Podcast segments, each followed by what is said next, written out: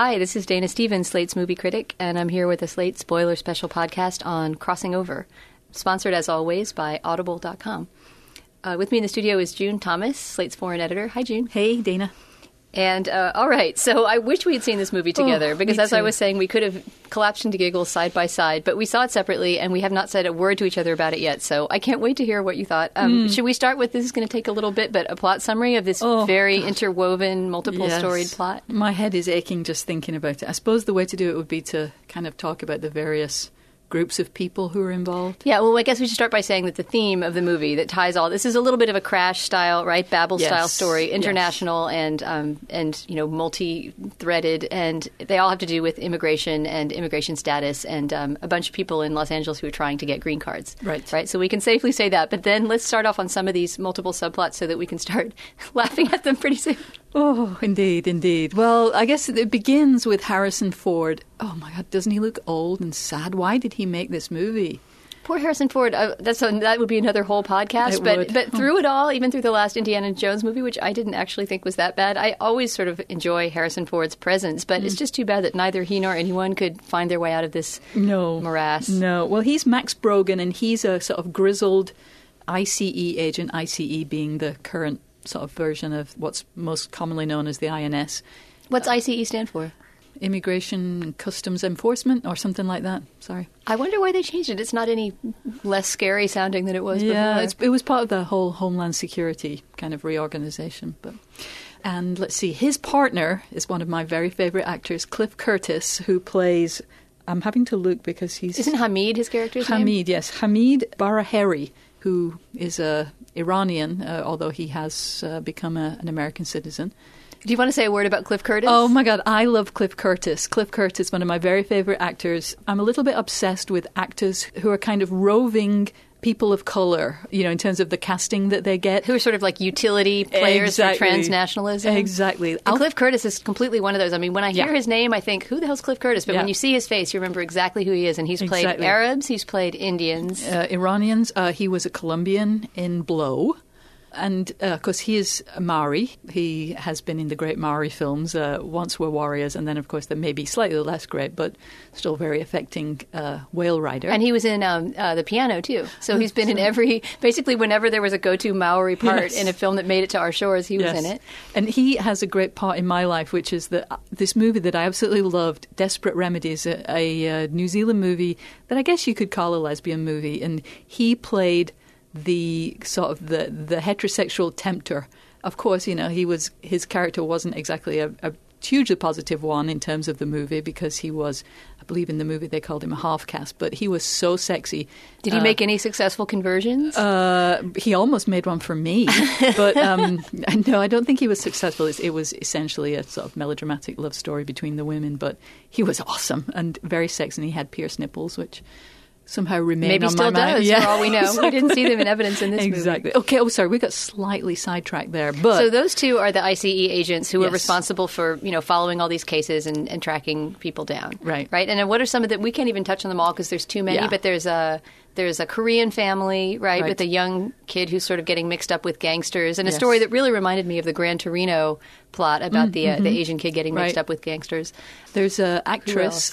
Australian actress. Oh, right. There's the white middle-class aspiration to immigrant status who's played by Alice Eve, an Australian actress, actually, trying to break British into the industry. Her parents are... Oh, sorry. British her character's actresses. Australian, right? Yeah, her character's Australian. And I thought she was pretty convincingly Australian, whereas the guy who plays a British musician in a particularly unconvincing storyline, I thought... I was sure was an American with a terrible British accent, but it turns out he is actually British. He's just bad at being himself. Exactly.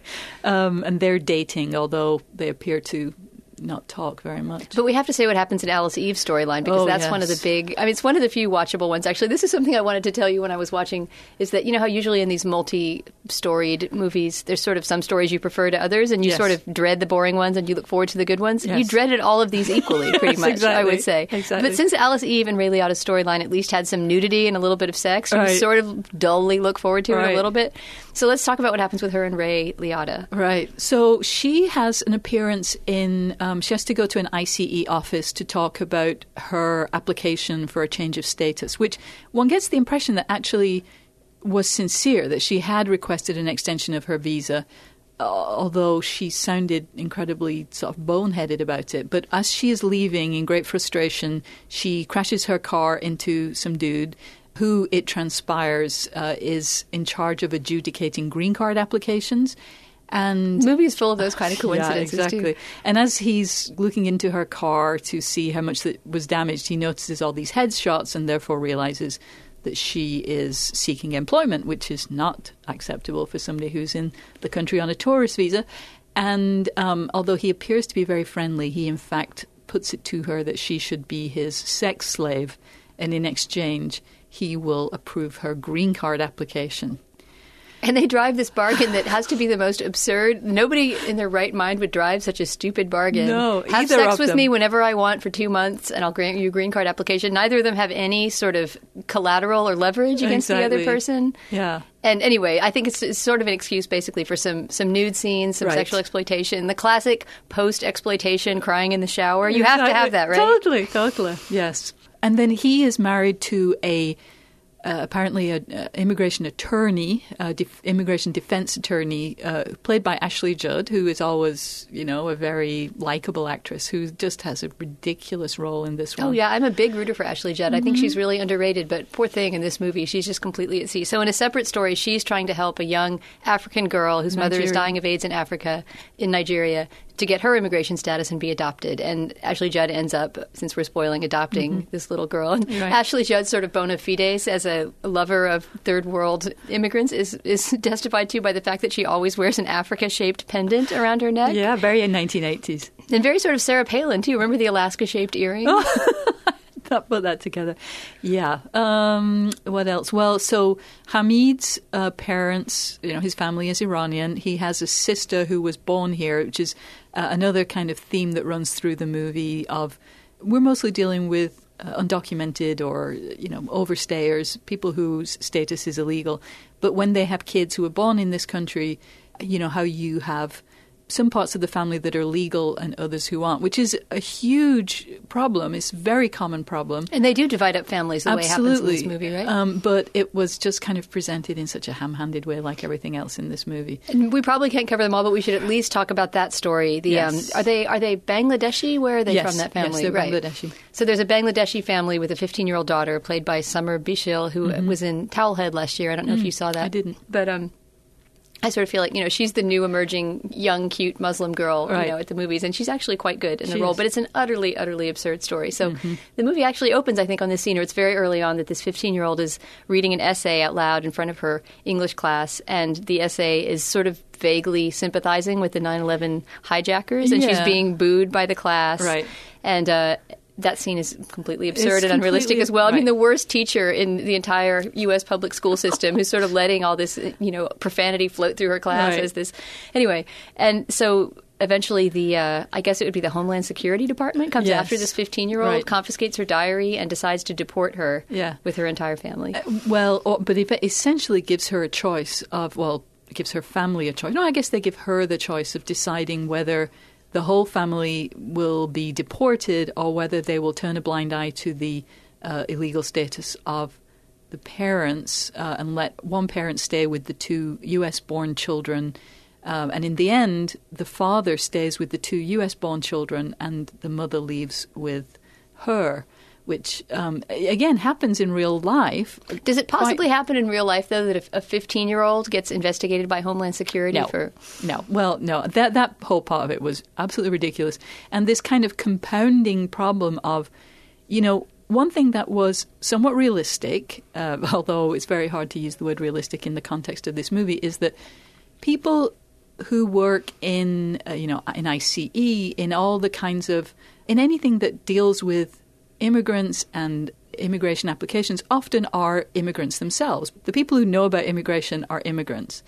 And, you know, it's often you become a citizen and then you go to work for ICE, what used to be INS.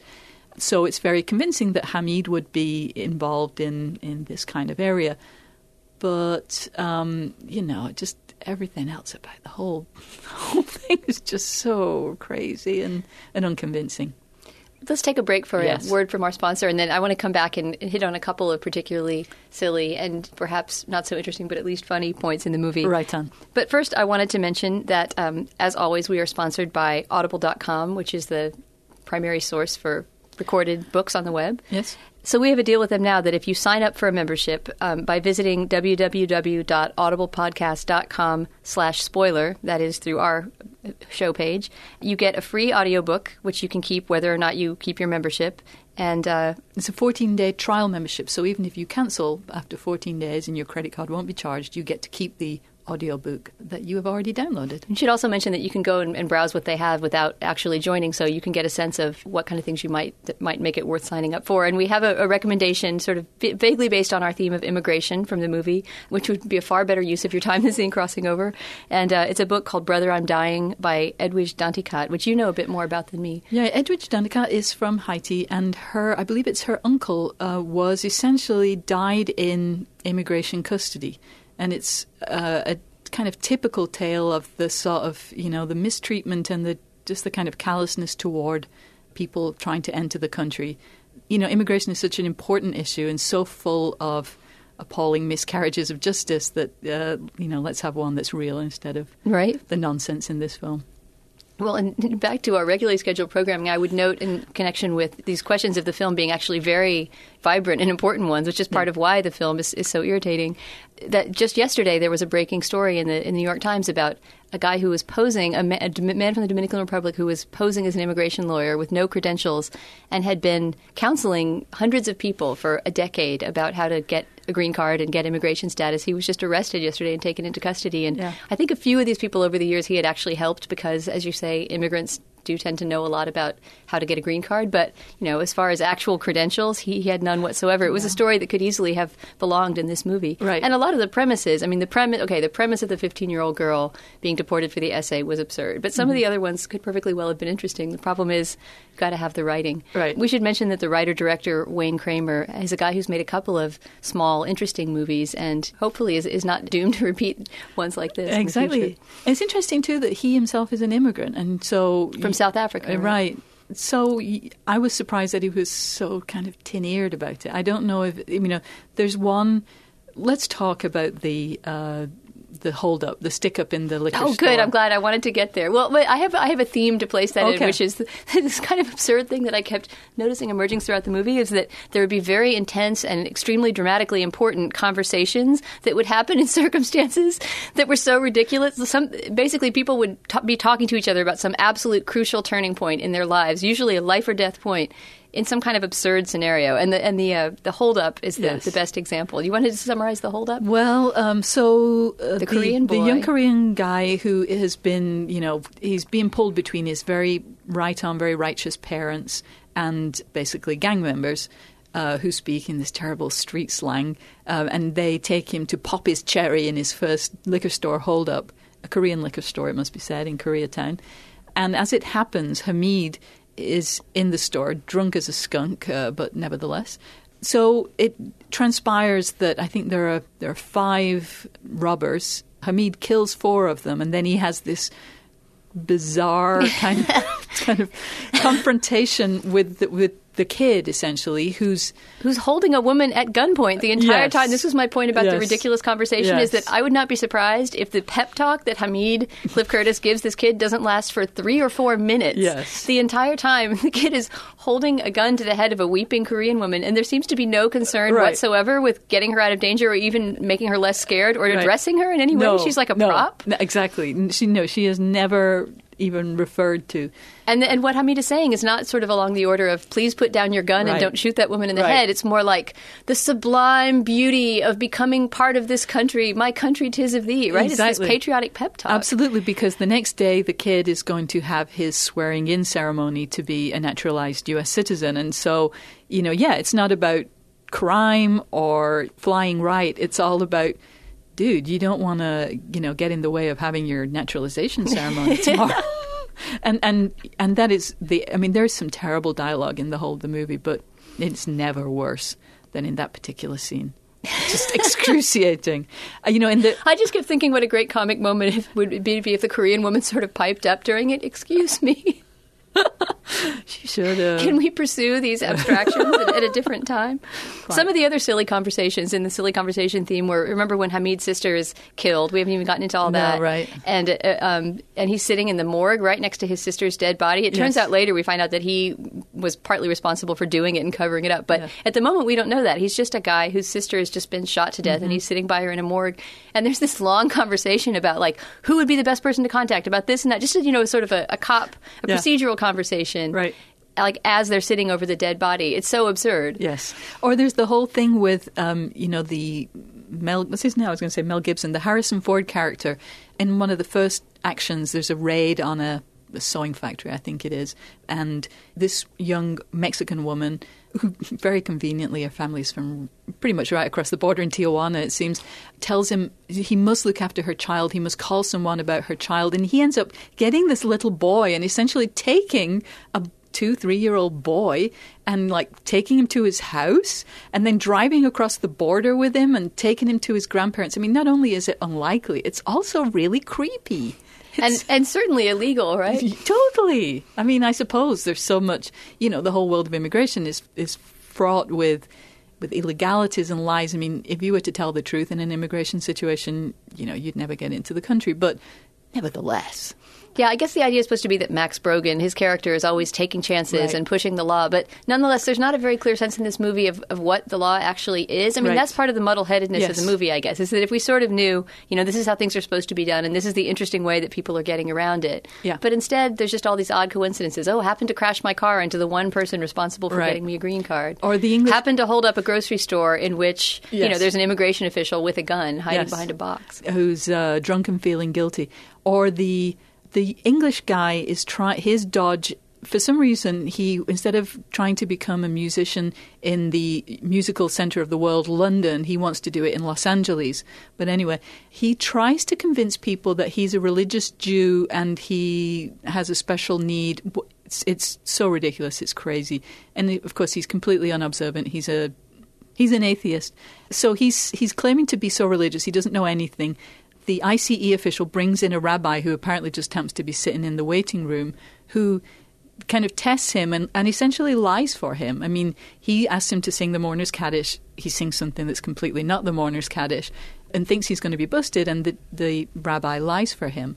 I mean, it's another, pulling the car into the green card adjudicator's car. Which, frankly, that story about the British musician was so incredibly boring that I could hardly go to the trouble to follow what was happening. Exactly. It was just so ridiculous. Immigration is such an important issue. It's got such great stories. It's calling for the great immigration movie. And this is certainly a well-meaning movie, which is why it feels a little bit mean to take it apart. It's just not a clear-headed movie. No. It's just not good. And I guess... the chances are that we're going to have, the great immigration movie will be an indie movie because, if you're talking about actresses and musicians, it's no one can really relate to that nonsense. Yeah, the movie's never really able to balance, the sort of moral weight of these different stories, and we're supposed to care as much about the, I thought, very unlikable Australian actress trying to get her green card through a sex deal with Ray Liotta as we are about the orphaned African child. Right. Actually, all of them are equally thin characters, and we don't particularly care about any of their stories. True. Anyway, all right, enough harshing on the movie. Poor little movie. All right, Wayne Kramer, good luck, and keep on making movies. Please don't let us stop you. So, June, thank you for joining me for this Slate Spoiler Special. Thank you. For Slate.com, I'm Dana Stevens.